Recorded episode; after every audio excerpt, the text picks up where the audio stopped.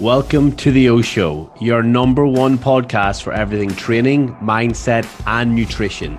I am your host, Odhran McCorry, and it is my goal to help you access the best information around to allow you to kick ass in the gym, in the kitchen, and most importantly, in your head. Between my own experiences and those of my amazing guests, I'm confident we will do that. So let's strap in and level up your life starting right now. Good morning, good afternoon, good evening, guys. Welcome to today's episode of the O Show. I am your host, Odhran McCorry, and I am here today on episode number eight with Adam Parr, all the way from the UK. World class body transformation coach, specialized in photo shoots and numerous other coaching challenges. And uh, we're going to have a great chat here today. I mean, how are you today? Very good, thank you. All good this end. Perfect, mate. Yeah. Perfect. And mate, I know who you are. Obviously, I've followed you for a while and we've connected and we spoke before.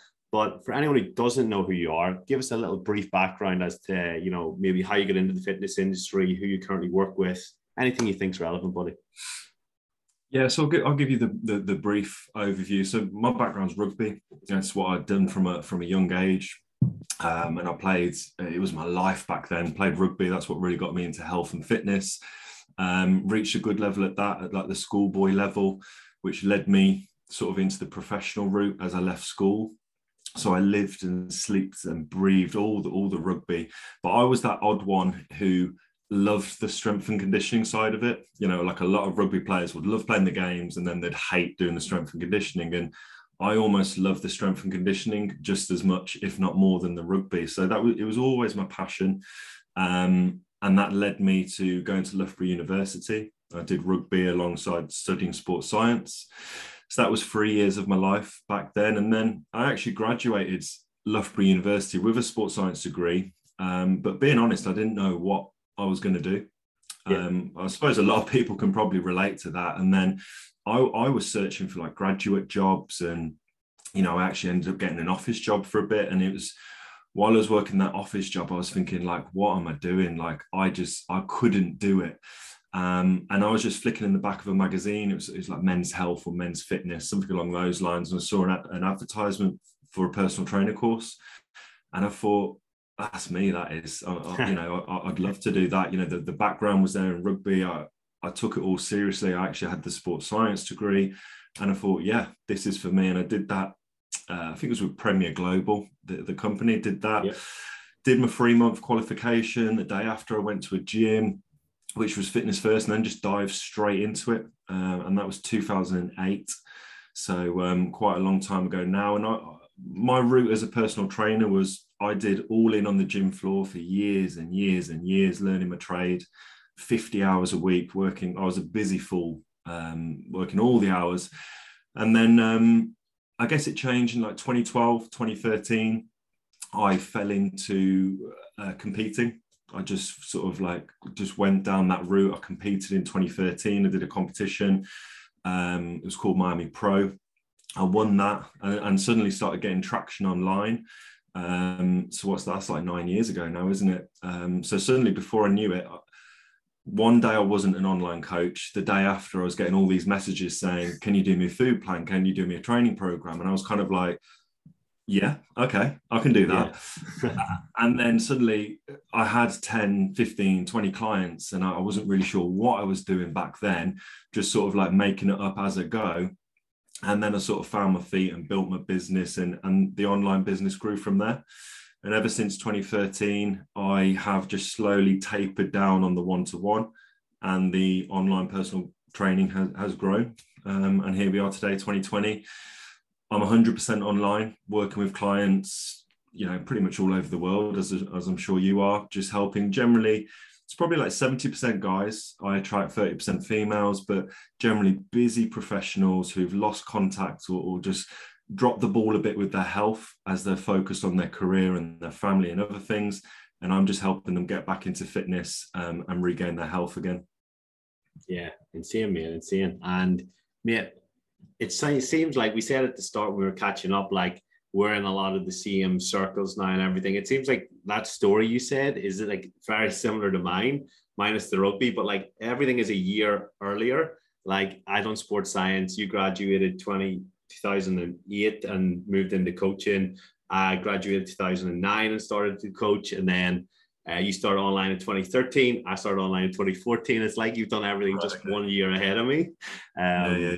You made so, um, and I, I can remember you being that. Uh, it must have been around the Miami Pro time and seeing your name and being known for that um, physique at the time. And that's like years later, I seen your name in these different groups, and I was like, I know that guy, like you know. And then obviously followed you and connected with you, mate. So, like, give us the to the the extent, I guess, of how how rapidly did the business grow online after that? Because I can imagine, like, you know, a, a, champion physique coming off. Well, Miami Pro was pretty big back in 2013.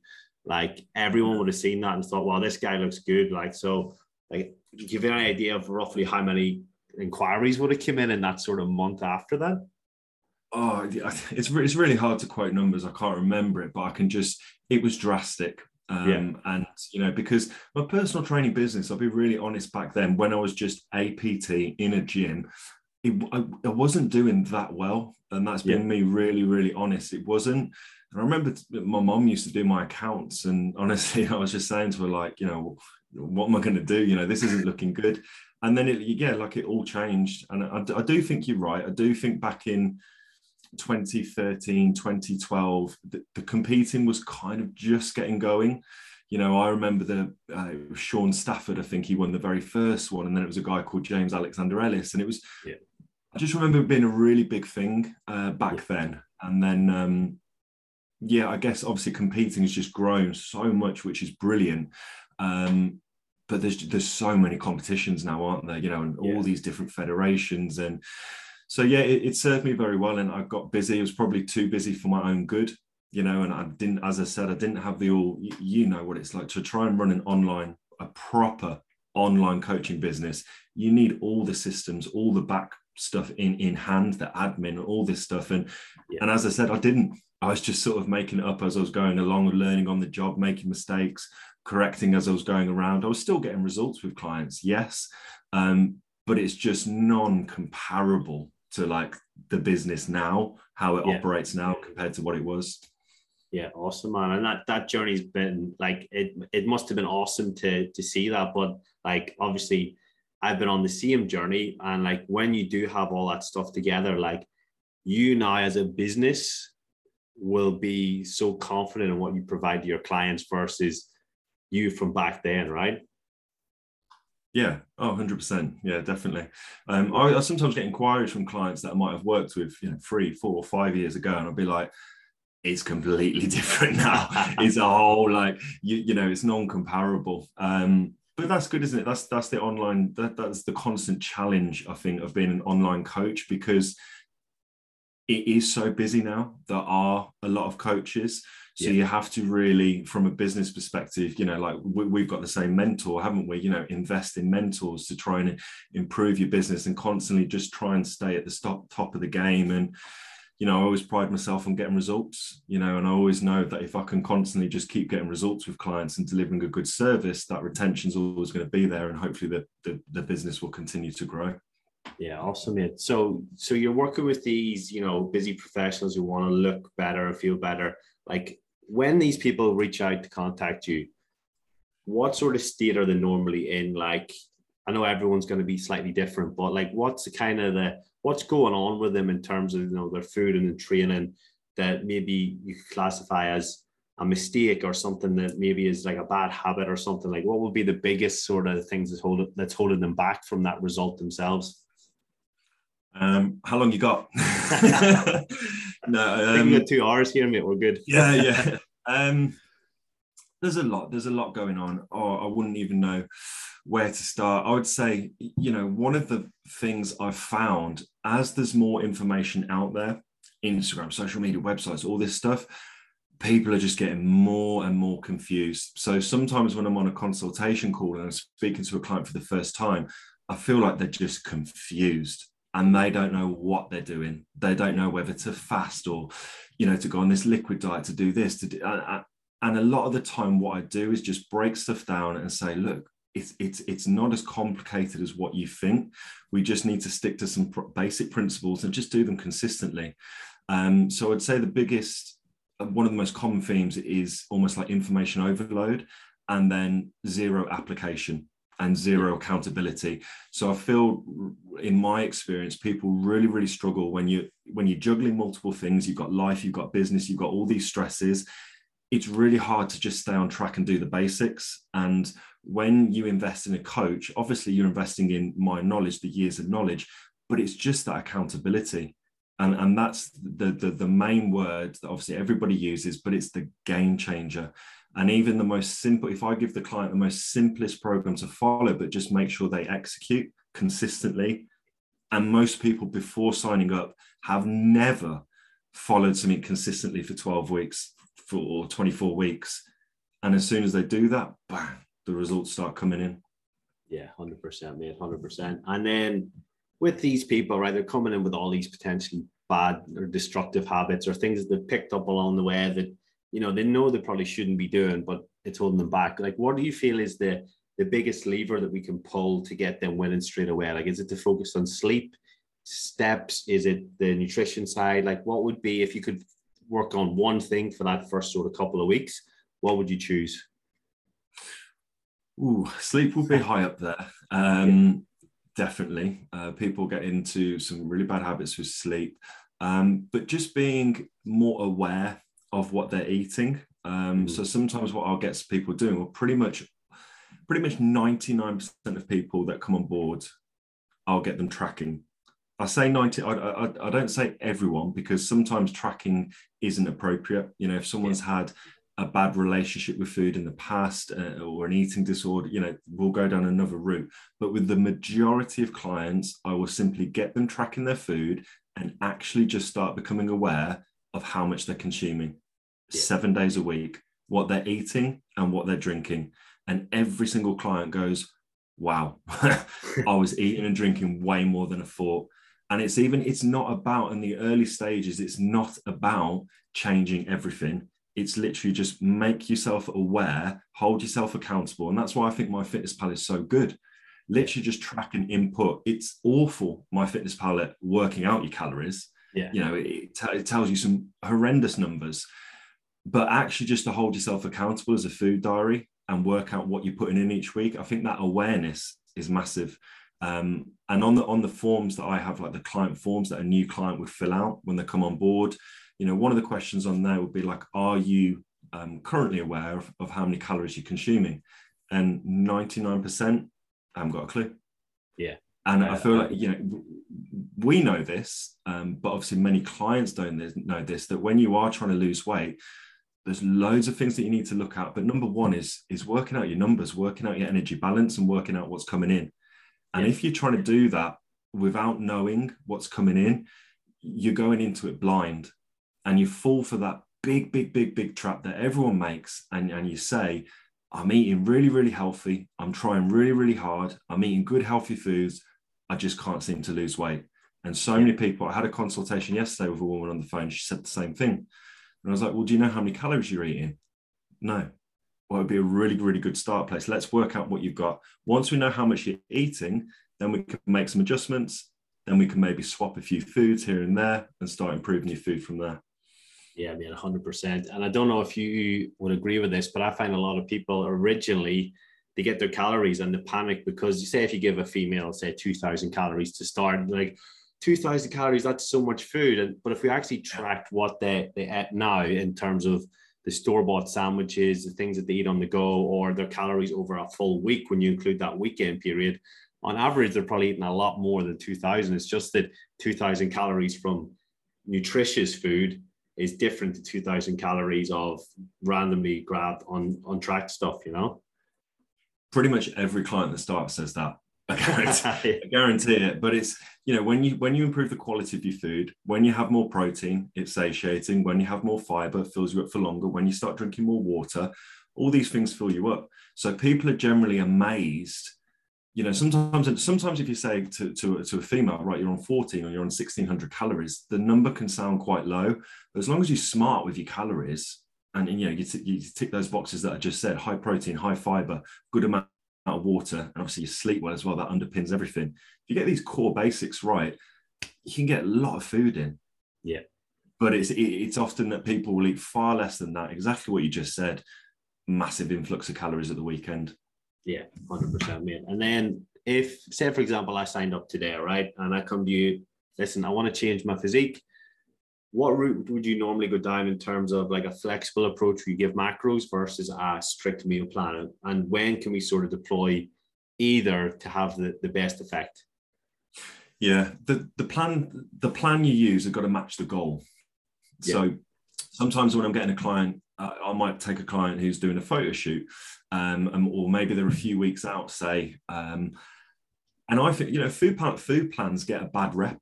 You know they're, they're often slated on social media, but at the end of the day, I'm a strong believer in there's a time and a place. Um, you know, it's it's like saying, oh, you know, machines are bad in the gym. There's always a time and a place on, on where they're applicable. Food plans can be very, very good. The benefit of it, number one, it's simple. It's going to yeah. reduce for like busy professionals. It's going to reduce that cognitive load. You haven't got to think about stuff every day. It's going to make it a lot easier to prep. And I think it's absolutely fine to use a food plan with someone as long as you explain the, the bigger vision and as long as you explain the, the exit strategy to say, right, for example, right, oh, we're going to work together. You know, for the next few weeks, we want you following this food plan. Okay, get strict. After that, we're going to transition, say, to more flexible approach. and we're going to start bringing more foods in. I think food plan is only a negative approach if that's your only approach. And if your only approach is to say, follow that food plan and you never teach the client anything else, then you're just going down a, a dead end, aren't you? Yeah. Whereas my approach would would be, let's start tracking your calories first. Let's get you aware. Um, we might use a food plan to start with to give you some ideas to get you going, because often it can seem overwhelming for the clients to start with. So it helps to be suggested here's what's the foods you can eat. But ultimately, teaching them to flexible diet. Yeah. And when I say flexible diet, I think Uh, again, I think flexible dieting is misunderstood. And my interpretation of flexible dieting would be pretty much like 80% of the time, the majority of the foods are the same. The same sort of pillars are in place. For me personally, that would always be like, say, a smoothie in the morning. It's just what I have. It's easy. It might be the same lunch a lot of the time. Often the snacks, a protein bar, a piece of fruit, all these things are the same. But then it's just that little 20% around the outside that changes. And you know that you can change that and still stay on track. Yeah. And I feel like when you say flexible dieting to people, they have this misconception that means, oh, right, that just means I can eat anything and I can change all my different foods every single day. And it just gets really, really confusing from there. Yeah. Um, and, and the same with my fitness pal. My fitness pal, I'm a massive advocate of it. But again, only if you teach clients the end goal with it. And I always explain MyFitnessPal is MyFitnessPal is a stepping stone to get you from where you are now, stuck, unhappy, not happy with how you look and how you feel, to your ultimate end goal.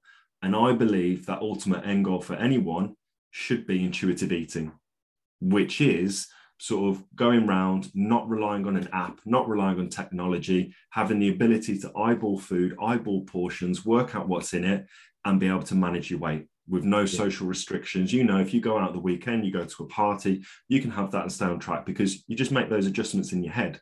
Yeah. But the problem is, is that if you give a client who's got a bad relationship with food or is, is struggling with their weight and you just explain to them, right, just intuitively eat, it, it's not going to go very well, is no. it?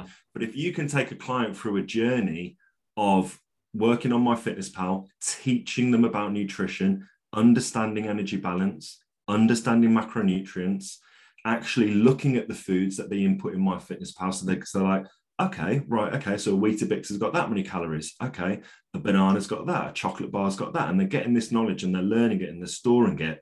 They're literally going from here, they're using MyFitnessPal, and one day, boom, they're going to get to that end goal. And I feel if you can take a client on that journey through unstuck, frustrated, feels like nothing can work for them, feel like they've tried everything and they can't lose weight, through that journey, improve their knowledge, go into my fitness plan, and ultimately get them to intuitively eat. Yeah, I feel like that, that's the ultimate journey. Yeah, I mean, 100%. And I think you touched on a big thing, which actually I haven't heard anyone speak about in a while, but like with intuitive eating, like it rose to popularity a few years ago where everyone was like, oh, you shouldn't track your food, you know, you have to intuitively eat. But to be able to intuitively eat and do it properly, you've got to go through that period of tracking. You can't just give somebody you know, an intuitive eating thing. Because like they're not going to know unless they've actually tracked. So the people who, I guess, the people who popularized it a few years ago, saying this is the only way to do it. This is how like this is how I stay in shape. I just eyeball my food. Are probably people who spent years and years and years tracking it, but they weren't relaying that message on social media. And so people thought, well, how come that person can intuitively eat and just eyeball their food and stay in that incredible shape, and I can't because I fall to pieces every time I try to not track, you know. But it's the fact that they've spent so long doing it that it becomes second nature. They know exactly what's in all the food, then they can eyeball it to a good level and they can have that that flexibility to intuitively eat, you know. Yeah, but I think I feel uh, there's a general lack of of education around nutrition. I feel like that's what people struggle with the most. Yeah. a lot of people will will do um, you know, popular slimming world Weight Watchers. We're allowed to say the names, aren't we? You know, and they'll yeah. do all these things and they'll get results. And then you'll ask them like, like, why did you get the results? And they don't know. Yeah. They're like, well, I, I followed this and I got results but they don't actually know the reasons what they don't understand they got that because of the energy balance they don't understand they're in a deficit they don't understand that they increase their protein and that help can satiate them and the thermic effect of food they don't understand the reason why so as a coach i would like to think that any client that comes on a program with me i always explain this at the start like if you were to write down everything that you know and understand now about nutrition and then compare it to like what you know when you sort of graduate as such throughout the program be chalk and cheese and once you've got that knowledge, that's you sorted them for life. And you know, you'll have that knowledge to be able to spot, no, that's a fad diet. That doesn't make sense. Complete rubbish. You can spot one a mile off. And you know, you'll have the knowledge and the understanding to go, right, do you know what? I want to drop four or five pounds before holiday. I'm just going to make these few tweaks. I can do that. Right. Yeah. I'm losing a little bit too much weight. Boom, boom, boom. Make a few of these tweaks and you can do that.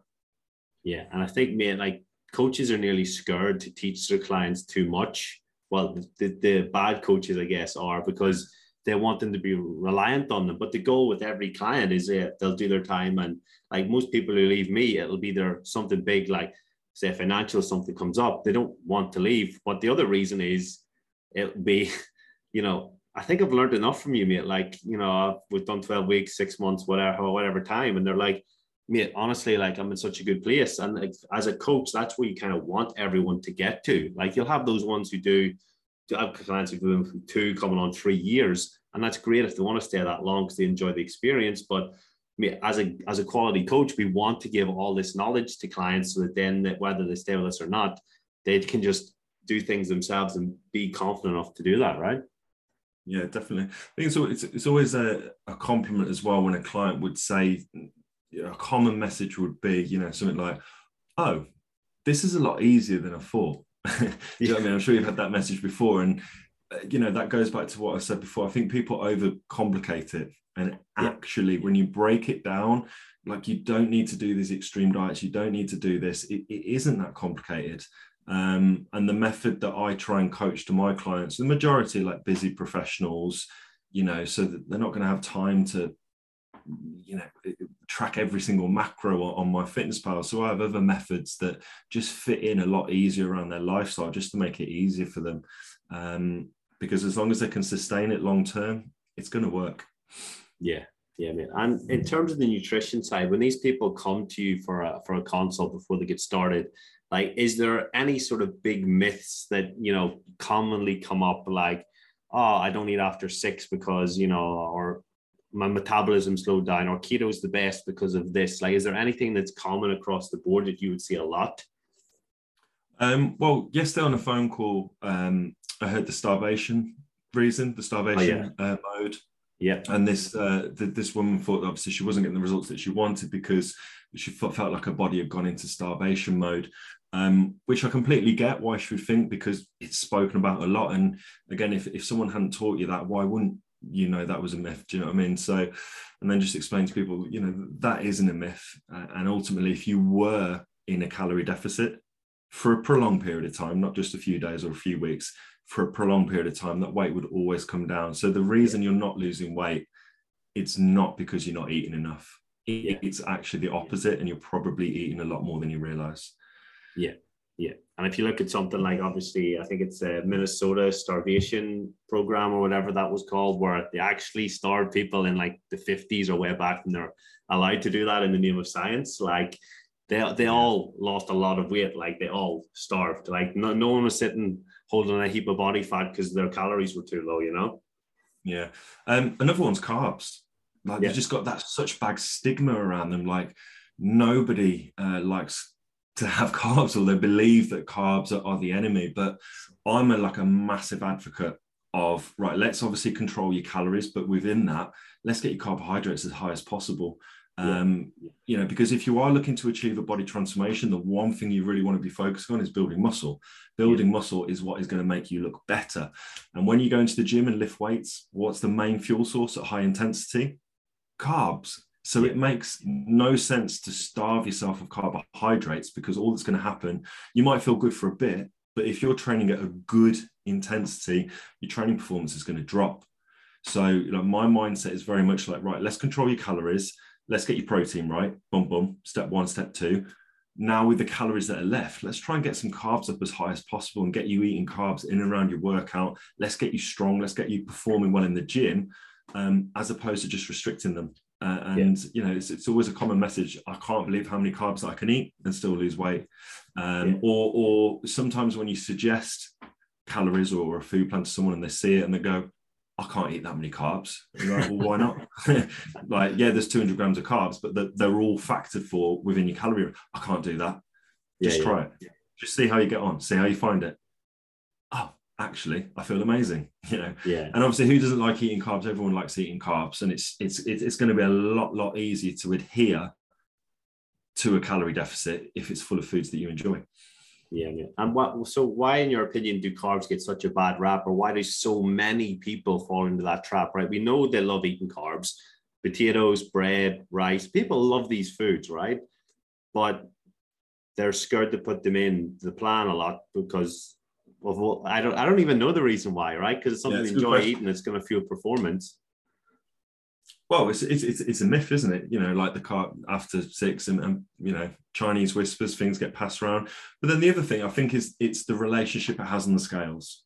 Mm-hmm. You know, so if anybody lowers their carbs for a week, they're going to lose weight. Fact. Yeah. Because as you lower your carbs, and as long as you're still burning calories through steps and cardio and, and training, you lower your glycogen. As soon as your glycogen stores lower, you know, it's like having a car that's got less petrol in it it's going to weigh less less less carbs less water your body's going to hold on to. So people have done this they cut their carbs for a week they step on the scales they see the reduction in the weight they go oh i've lost four or five pounds of body fat it's the carbs it's the carbs. Yeah. and again that comes back to the education of just trying to coach clients understand the relationship with water and carbohydrates and glycogen and what water weight is and almost like that week one false reading and yeah. once people understand that, it makes a lot more sense.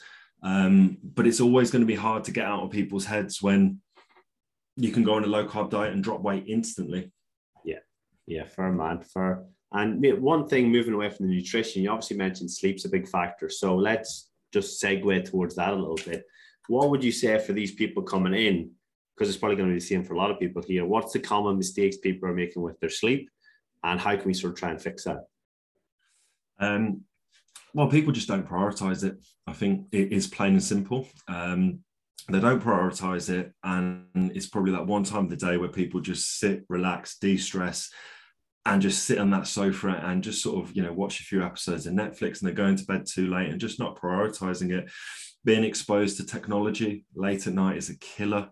You know, any sort of ta- tablet like this iPad in front of me, the phone, it's going to mess, you know, the blue light's going to affect your melatonin levels. It's just going to make sleep really, really hard. Um, but then also, I always try and just explain to people how, you know, if you do have a bad night's sleep, just one, and obviously we've both experienced that having young kids, haven't we? Like just one bad night of sleep it makes dieting literally 10 times as hard. You know, you, your ghrelin can go up, your hunger hormone goes up, and just is so hard. Um, and I feel like as soon as you get someone sleeping well, and when I would say well, I'd say like at least seven hours, you just feel so good for it, you yeah. know, and you know, normally that sells itself to people. Um, but yeah, just getting to prioritize it, t- getting them to take some pride in it, you know, to actually get good quality sleep, staying off technology um, would be a big one. And then if I had to just say one more quickly, be coffee or caffeine, should I say.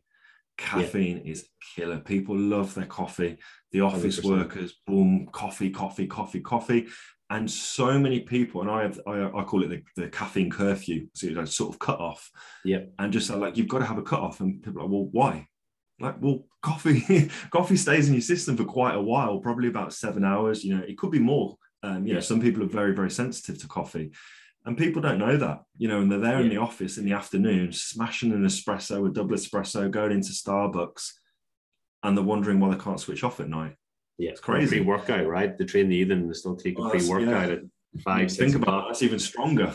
Yeah, yeah, yeah, man. Okay, perfect. And so, just to clear it up, when you say seven hours of sleep, so say I wake at four o'clock every morning, would you be putting me to bed at nine o'clock to be in bed for seven hours, or do you mean seven hours of tracked sleep? Yeah, so normally that would equate to eight hours in bed. You get up at four, by the way. Yeah, before every morning, man. what are you doing? The rock, the rocks routine. I wish I had his cheat meals, huh? Yeah. Oh gosh, that's early. But no, so yeah, I mean, so I track. I've got a Whoop, yeah. Absolutely love it. I'm not sure. I think have you got a ring? Have you got the Oura? Yeah, I've got the Oura ring. Yeah. Yeah. Um, I'd always encourage someone to get something, you know, even if it's a Fitbit. Um, I don't think the Apple Watches are very good because the battery, you, you have to charge them overnight, don't you? The Apple Watches, yeah. it, so that's not great. But I'd have some sort of device. Um, I think Whoop's brilliant. Um, and because it just gives you a little print screen every morning and it just reviews everything. And every day when I wake up, part of the morning routine, I always just load it up and have a look. And I'm always just yeah. constantly trying to get that, hit that seven hour mark. Anything above that, brilliant. That's a bonus. Um, but anything you try, anything you measure and you track, you're more aware of, you yeah. know, and that could be a simple tweak that people aren't doing right now. You know, they track their steps, maybe they're tracking their calories, maybe they're tracking their workouts and what weight they're lifting. But then when it comes to sleep, they're not taking any pride in it. And it's yeah. a fact that if you start tracking it and you're more mindful of it, you're going to put more effort into it. Yeah, 100%, mate, 100%. So, yeah, that clears it up. And then what about the caffeine curfew you mentioned? So, you said about that sort of seven, seven hour half life of, of caffeine in the body. What time do you have that curfew at? Is it three, two, one, 12? Like, what time do you get your guys to cut it off normally? Yeah, I, have changed that over the years. So I think I used to say two or three. I think I yeah. used to say three o'clock because then 10, like that. Yeah. And then I brought it to two. I brought it a little bit earlier. And now my latest, what I say to everyone now is like AM, PM. So, you know, if the clock says AM, have a coffee but once it goes pm just just knock it on the head because yeah. like i said like i've read all these articles where everyone's depends how well you mobilize caffeine and how sensitive you are. Some people, you know, you might be having a coffee at three o'clock thinking, well, it's, you know, it's only in my bloodstream for seven hours, etc., etc. but it could be a lot more. Yeah. So if you go for AM, PM, you're giving yourself a lot long. You probably, if you go to bed at 10, 9 or 10, you're giving yourself nine or 10 hours. And I feel like that's sort of safe. And then if you do need the most common question, well, the most common time most people might train is that after work slot. So you're getting to the gym at like six or seven. Yeah. Um, and then if you do need an extra boost, then that's where I'd recommend something like a non-stim pre-workout, yeah. which a lot of people haven't got a clue exists. You know, yeah. like obviously people think pre-workouts and, and, and, and all the stimulate stimulus stimulus ones, um, but non-stim are brilliant. Yeah, uh, I'm not sure. Do you you take them yourself? Would you recommend them? I used to like only take non-stim stuff. Um, and then just sort of just I would just take nootropics now, like in the morning or whatever. But um, yeah, I used to like love the non-stims because I hate being like rattled by a pre-workout, but I used to like love the pump element of a pre-workout. Um, but yeah, I think a lot of them just have like good quality nootropics in them, right? Yeah, yeah, and there's there's like citrulline, you know, citrulline that's going to you know, give you a better pump, and you know, arginine, things like this, different ones in there, but they are very, very good. And even a big effect of any pre-workout is just going to be the placebo. You know, yeah. so if you are taking something pre-workout, chances are you're going to have a better workout, just like telling yourself, "Oh, I've taken a non-stim pre-workout." Yeah, yeah, yeah. fair man, fair. So that covers sleep nicely. Um, what about training, right? So we've we've covered the nutrition side, which is like you said, the biggest lever. Sleep will like make everything a lot better, but what about trade? What's the well, I guess what's the mistake? Let's go down that route again of these guys who come to you. What are they current currently doing? Like, are they doing body pump classes and spinning? Are they trying to do too much in the week? Are they doing too little? Like, what's the common themes? Common themes would be um, probably a lot of people are training enough, um, but I'd probably say investing their efforts into the wrong splits, the wrong exercises, potentially, and and and just simply not training hard enough. Yeah, you know, like muscle is freaking hard to build for anyone. Yeah. Um, you got to train hard, uh, Yeah. and you know you've obviously got to get your technique spot on. Call that stage one. A lot of people fall at that hurdle, but you got to push hard, and you've got to be chasing that progressive overload. And that's very, very hard to do if you're not recording your workouts, just following the same split, you know, week after week, trying to progress your lifts. Going back to what we said about the nutrition, you know, so much information out there. Same with training. And I think a lot of, well, every, I was going to say guys, but I think everyone, they almost just change stuff too often. You know, Yeah. one week they're doing this, one week they're doing that, one week they're training with the mate, one week they're doing drop sets, then they're doing GVT. And it's just like, whoa, whoa, whoa just stick to a simple program, you know, Yeah. and and often straight sets for someone who's just starting is more than is, is more than you need to strip it back. You know, you don't need to be doing drop sets, supersets, all this stuff all the time. Just straight sets, progressive progressive overload. Set yourself some training goals and just progress it with like like that. Um, and then probably the next one I'm thinking as well would just be, you know, like the, the bro splits or, you know, someone who you know the BMI is high, they are classed as obese, they are overweight, but then they're going to invest their time in, you know, going to the gym to do four or five chest exercises one day. Now I get why people would do that because it almost seems like, you know, that's the only way to train. But obviously, investing your time into doing a different split, something like upper lower, upper lower, or push pull legs, or something more compound based where you're going to be hitting bigger muscle groups for someone at that stage of their journey is going to be so much more beneficial.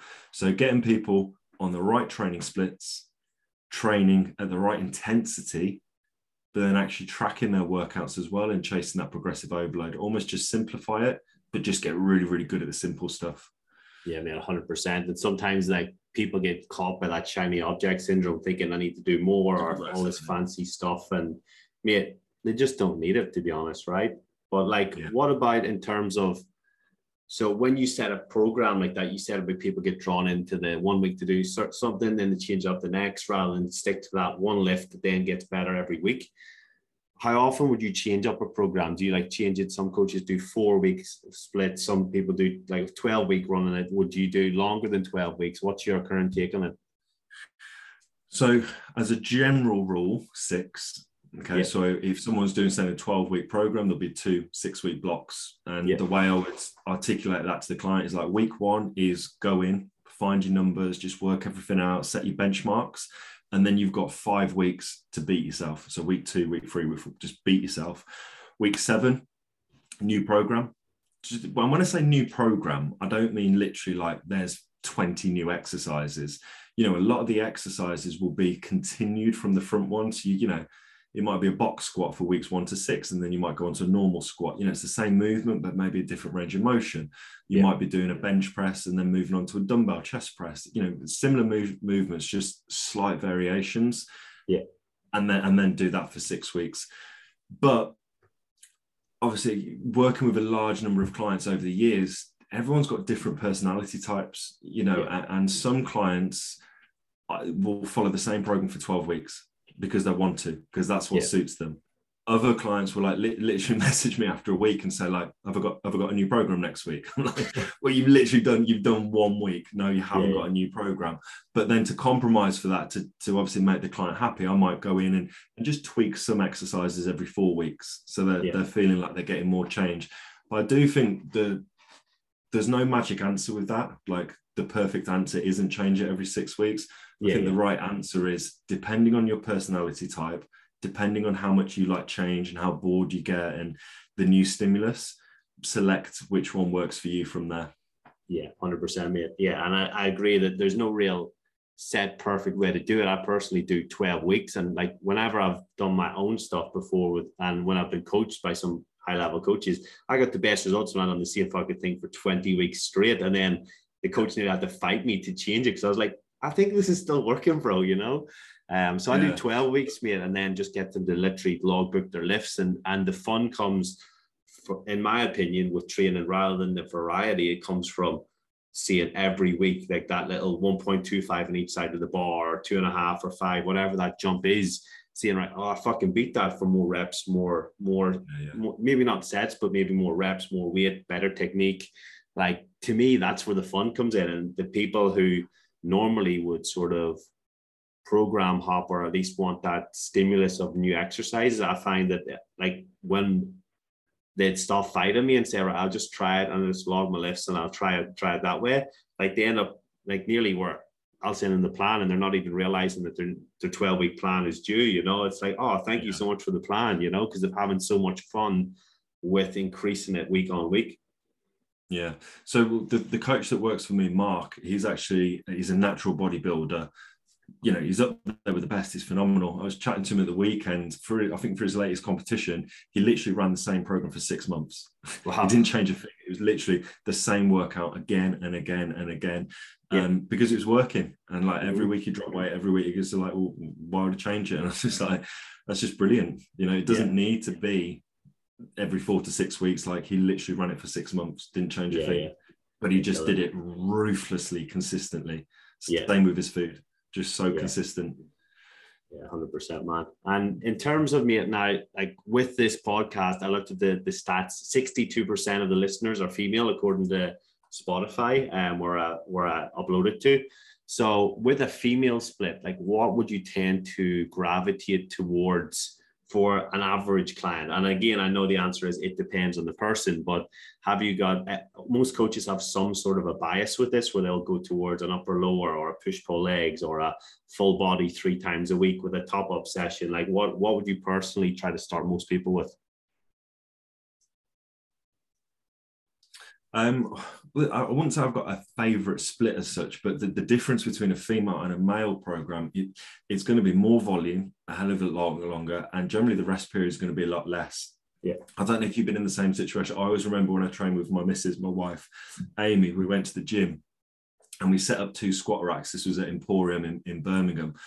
And I was there and I was, I was loading up the weight, like one plate, two plates, like three plates, getting up to like 140, decent weight. And I was doing like five reps and then I'd sit down and like Amy had like 50 or 60 on the bar next to me and she'd do like 10 reps and literally I'd sit down and I'm like right I'm gonna have my three minute rest like 30, 30 seconds later 60 seconds later she was like what do we do now and I was like, yeah. you rest. and she was like, no, I'm good to go. And I'm like, yeah. And then she'd yeah. like a minute later, good to go again, bang, bang. And yeah. so like the, the, difference with guys that you generally, as a whole, not all the time, generally lift heavier and have a uh, have longer rest periods. Uh, but women like higher volume, more frequency, recover quicker between workouts, recover quicker between sets, um, and, and, just. But but like all between males and females, again, just focusing on some big compound lifts, what I sometimes call some like key performance indicator lifts. You know, and that's generally picking your favorite exercise on that lower body day. It might be, you know, it might be sumo deadlifts, it might be box squats, it might be good mornings, whatever the exercise but just getting better at it consistently yeah. getting better at it week after week after week and chase, chasing that performance and then towards the end of the workout especially with females as well some more blood blood lactate work some higher volume work you know because also as well I feel like when you do that at the end of the workout, it just finishes the workout nicely. Like everyone likes that pump, you know, and there are obviously a lot of benefits to it. Everyone likes that blood flow, that pump, that feeling yeah. of feeling well worked. It's nice to leave a workout when you've done that. The strength works great, but everyone likes that volume at the end as well. Yeah, I mean, amazing. And like every time you speak about something, I'm like, that's that's similar to what I do. Like it's like, I mean, it's like we're the, the same coach or we've had the same mentors or the same sort of rough rough journey, which is uh it made and it's good to see. And obviously there's no set approach. Like people don't have to agree with with each other and the way we're saying things here. But um it just goes to show you that, you know, a lot of the times, like I guess when we're planning stuff as coaches, we sometimes think, oh, is that the right thing? Is that is that because there's something better? We're always kind of looking for the best thing for our clients. But when somebody comes on and that pretty much lays out exactly how you do things, it's like, okay, so I'm pretty pretty spot on because um, you know it's, it's good, man. It's good good to hear. Uh, but mate, I wanted to segue again away from the client stuff. Let's talk about your personal stuff because you came from the bodybuilding 2013 Miami Pro champion. Um, now eight years on, how's your training changed? How's the lifestyle changed from that rigid sort of bodybuilding approach? Yeah, I mean it's it's a really good question because it's non-comparable now. Like life is just so much different yeah. now um, compared to what it was. It's just simply being single back in you know 2013, 14, 15. And, and and that lifestyle, I went down a real rabbit hole with, with, that lifestyle, which I feel like a lot of people do because it's not something you can go into like half-hearted. You're either in it or you're not. And I was just like, I went down that rabbit hole and I was in, and I was like, you know, if you just judged life by my physique, you'd be like, he's doing good. But then obviously when you zoom out and look at things from like a 360 perspective and like, well, you know, my social life with, you know, my friends from school wasn't really seeing them as much, was turning down things you know, you know, it restricts you socially, and maybe with family, there not eating and drinking. You know, it affects things. And then life just naturally changed. You know, I met my wife, life changed. Had my son, life changed, and it just it was a direction that I. I remember being at that sort of crossroads, like, do I go, do I, do I go again? Do I go do another competition, or, or do I want to go down this way? And life naturally just sort of led me another way. And I feel like in that era, if you're doing that as a coach, as in if you look that way, if you compete, I naturally attracted clients who wanted to do the same thing.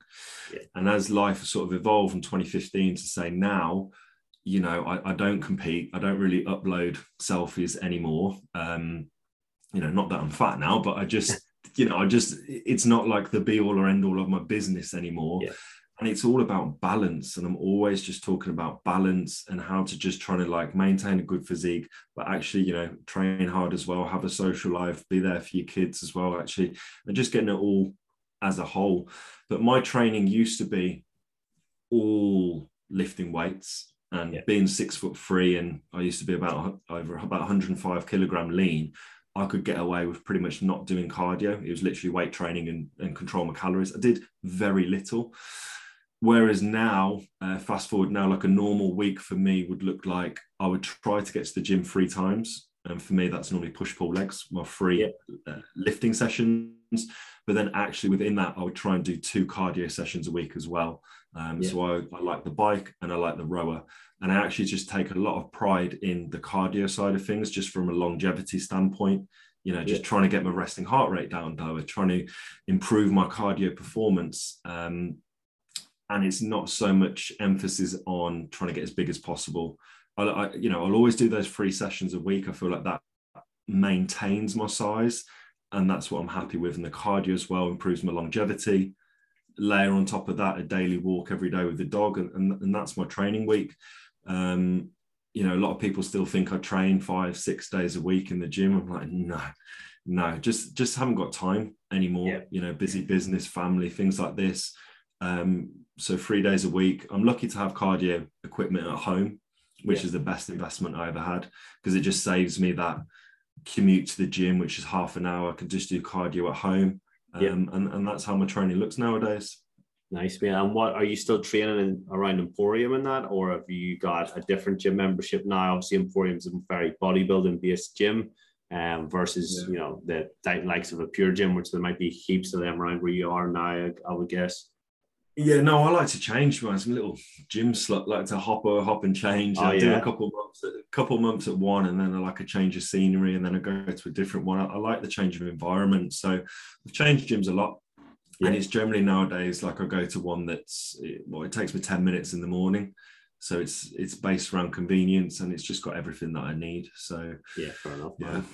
perfect, yeah, perfect. And it sounds like everything's sort of designed so you can give the family time, you get to give the business time, but then you also just keep on top of your own personal standards, you know, and keep that strength or keep that muscle or keep the, the cardio there, which is obviously important with your son and the wife and everything like that family. I think when a family comes along, it makes you think more about the longevity and stuff rather than just the the whole aesthetic side, right? Yeah, definitely. Now I've got my I've got my non-negotiables, which you know I'm sure a, a lot of people have that just you know, and actually the last two weeks that I've had, you know, obviously I was in Edinburgh last week for, for Neil's and then I was away in London for a week. I feel like I've literally had the busiest two weeks ever, but just got certain what I call non-negotiables that I do each day that even when life gets busy, just sort of they anchor me, keep me on track, you know, the water, you know, controlling my food and and just these certain principles that I have. One of them I just have in my head, like never miss a Monday. You know, yeah. so Monday morning I was shattered from the weekend because such a busy week. I was like, I am not missing Monday morning session. Yeah. I just made a point. I was in that gym on Monday morning, and I just feel like when you get that first one done on a Monday morning, that sort of always sets you up nicely for a week, just to make sure I get my free in.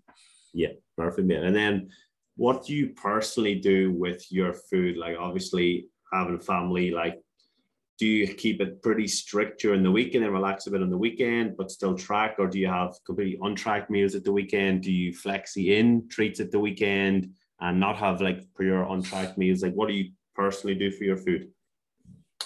So, if I had to, I would probably say a lot of the meals are quite similar. So, breakfast is the same 90% of the time.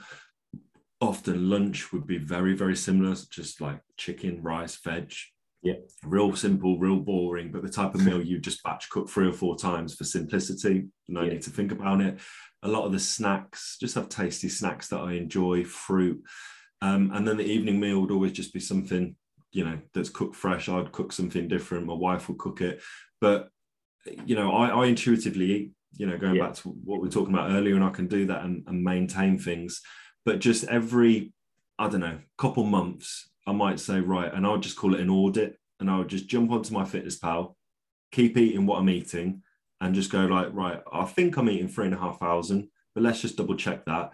And then more than often than not, I go, oh, actually, I'm not. I'm probably not eating. You know, it's more than it's less than a thought. Just have a little check, reset things, go again. Another couple months eating like that, and then generally, if I looked in the mirror and felt like I'd put on a bit of weight or the opposite, I'd just make a few slight adjustments and just run like that, really.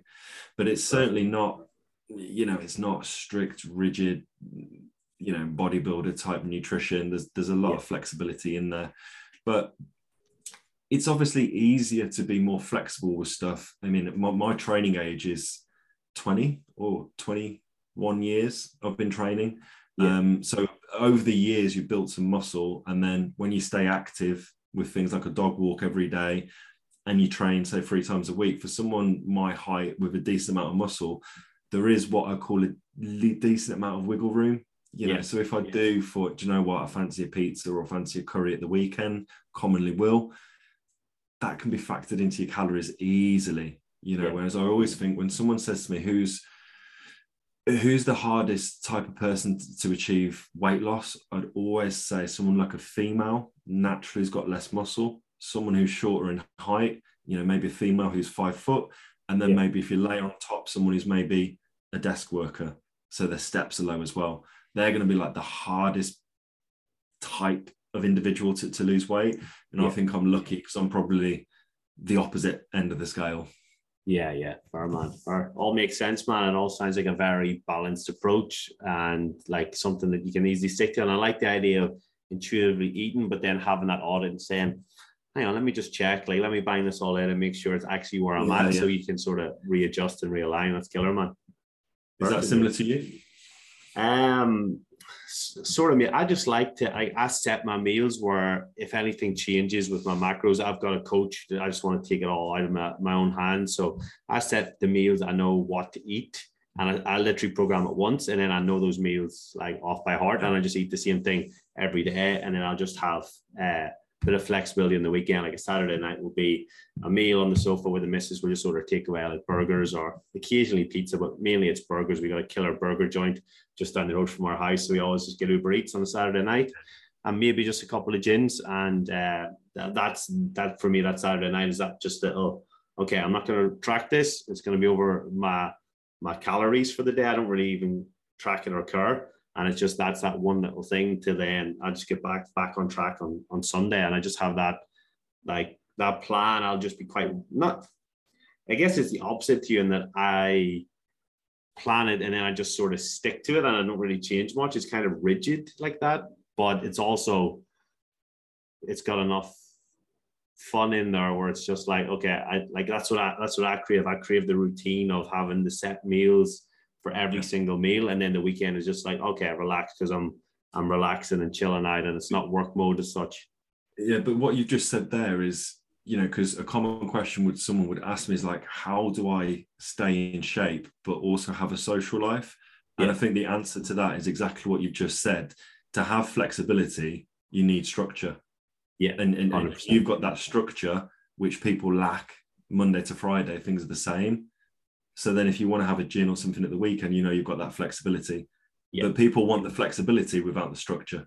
Yeah. So you've got to yeah, get that exactly. structure first. Yeah, and do you find that that's that's a hard thing with teaching people the flexible diet? Is that they kind of they can't eat on the go and they haven't really got that daily daily plan, I guess, or even a rough idea. Obviously, like you're intuitive eating now, but you can you have an idea of what's happening there, but they just sort of grab and go and then track it later. And it's like they're like, oh shit, I've really over my fats, or I thought I was eating more protein during yeah. the day, but now I've got 50 grams to eat and I'm a five foot female yeah. and I've got a 50 gram protein portion here, you know? Yeah, that's so I call that reactive tracking. There's like proactive and reactive. Reactive, yeah, literally just grabbing food and then when it's empty, you scan the back of it and try and backtrack and work out what you've had. Being yeah. proactive is actually just having a plan in advance and, and, planning. So there's a big difference. But then also, it's going to depend where you are, you know, on your journey in a body yeah. transformation. So, like, if you've been neglecting your health for 10, 15 years, you know, you're going to have to get pretty structured with things at the start.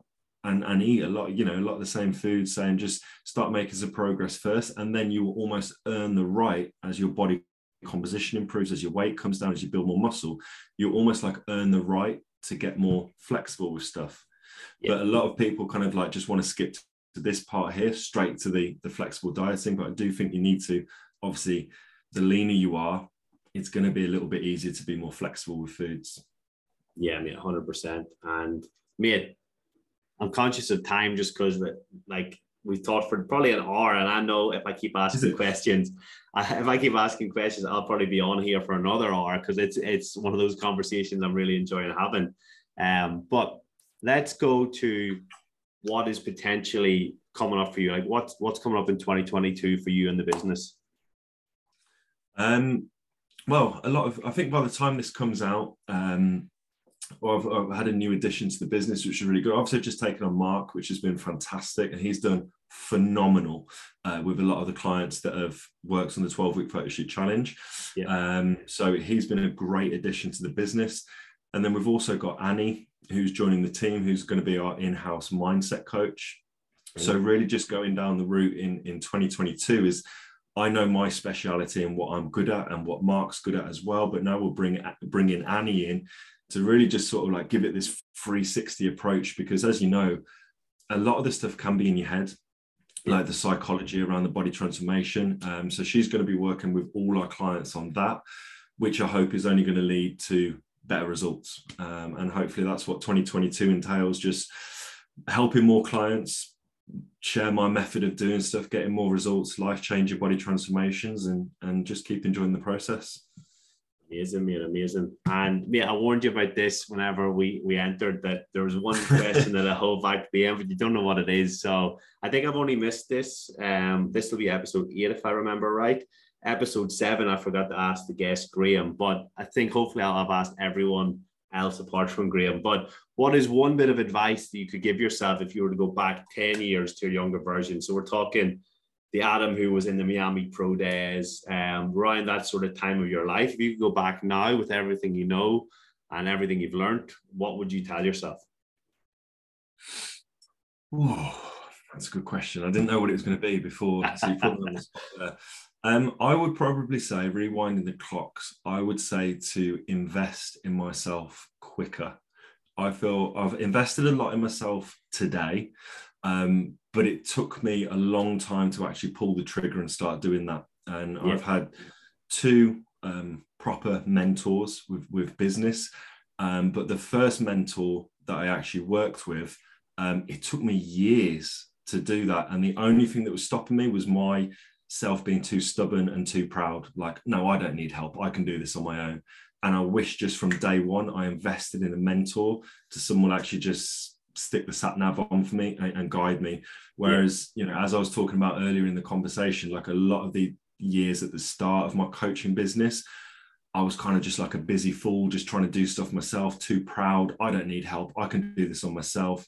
And I maybe wasted a few years then when I could have made more progress just having someone guide me. And I just think wherever you are in your coaching business or just yourself, you know, it's never, you can always invest in someone you know and, yeah. and it's not a negative thing to have a coach you just mentioned you, you have got multiple coaches now haven't you yeah um so i'd say that was my biggest mistake not investing in myself early enough and uh, regretting those first few years yeah, mean, perfect. And that's huge advice me that people can obviously take on board, whether they're they're coaches listening to this, whether they're uh, general public listening to this, because whether they're thinking of investing in a fitness coach or they're a coach who wants a business coach, it's just actually thinking of that as uh, less of an expense, but more of actually thinking of it as an investment to like repurpose that in your head, mate. So I think that's that's well, a killer there's one. There's nothing there's, there's nothing better to invest in, isn't there? You know, you like, money spent investing in yourself, whatever whether that's a physio, a chiropractor, a personal trainer, a business, whatever it is. If it's going back into yourself, it, it, it's money well spent, isn't it? Yeah, hundred percent, man. That that's a great one to end on, mate. So, mate, I wanted to thank you so much for your time tonight. Like, this is literally, I genuinely was thinking, I could talk for at least another 20 minutes with this guy and just keep asking questions. So it's been one of my favorites of this series. Uh, hopefully the, the audience agree. And guys, if you have enjoyed this, take a screenshot, tag me, tag Adam, and uh, give him a follow. His link, if you like clicking a link to find him, the link will be in that you can click and you can go and find his profile. But Adam, in case people don't like clicking links and the easy way, how can they go and search you later on on uh, on Instagram? Yeah, I, yeah, I always just think the easiest one is Instagram because then that links to everything else. But my Instagram is just my name, so it's at Adam James Parr, P A double R. Yeah, perfect, mate. Perfect, mate. Thank you so much for your time. This has been an incredible conversation, and I know that the audience are gonna love it. So hopefully, get some new followers, and hopefully, people get tagging us so that we know this one's went down really well. Cheers, I appreciate it. Thanks, mate. Thanks for joining me on today's episode of The O Show. If you know somebody who needs to hear this episode today, please share this with them via message or on social media. Don't forget to also take a screenshot and share it on your story and tag me at Odhran McCorry so we can continue to grow the podcast and help more people change their lives with the advice given here. Also, keep the five star reviews coming over on iTunes as that helps people who normally wouldn't listen to the show find it and get the O Show in their ears and drive the podcast forward to help more people around the world with the advice here. Have a great day, and I will speak to you soon.